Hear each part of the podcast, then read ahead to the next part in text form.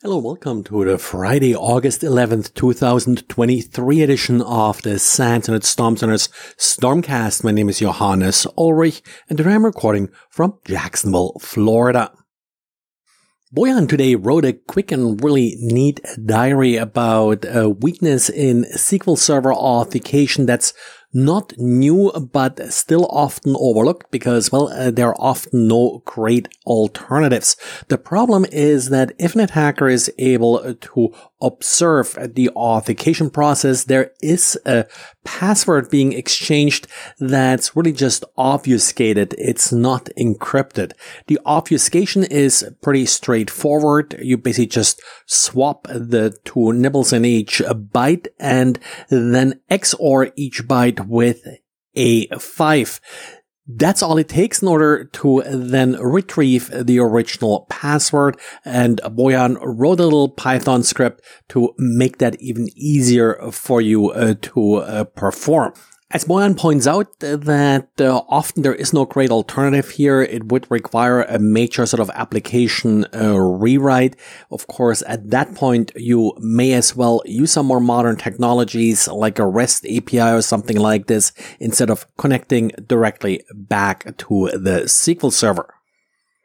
And back in April, Microsoft patched vulnerabilities in Windows Defender, and we now have, thanks uh, to researchers SafeBreach, who originally found the vulnerability, more details about what this exactly involved.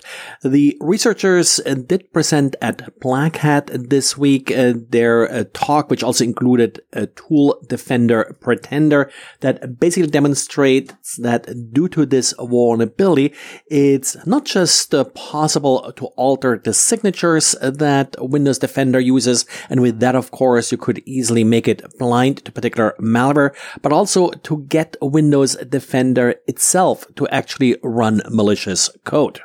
Part of the issue here is that the signature files that the Windows Defender downloads are not just the actual signatures, but there's also executables involved here. And then these files are not properly validated after being downloaded, which does allow an attacker to essentially replace some of these binaries and with that execute arbitrary code. Again, this has been patched in April and always interesting to see how security tools can be used against you with some actually, in hindsight at least, relatively straightforward exploits. And if you have an interesting vulnerability affecting Dell's Compellent integration tool for VMware or short CITV.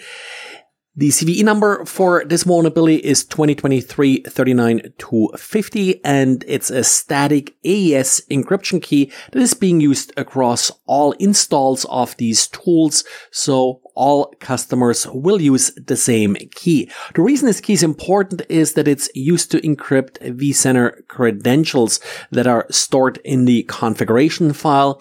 So the end effect, if an attacker can get a hold of uh, the configuration file, they can now easily decrypt uh, these credentials.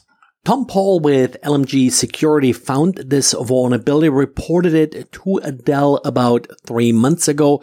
As of yet, Dell has not fixed the vulnerability, but today published an advisory stating that administrators should alter the root password, even though it's not clear if this is really just sort of to change the root password because it may have leaked or if this will actually do anything to help with this vulnerability. A patch for this issue is expected in November.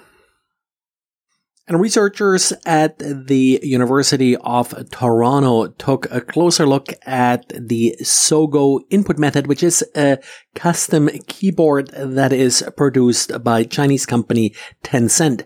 The issue here is that in order to effectively type Chinese, well, it's not easy uh, to do this uh, on traditional uh, keyboards. So that makes this uh, Sogou uh, keyboard uh, so popular, which does use a cloud-based service to essentially provide sort of more intelligent type ahead suggestions.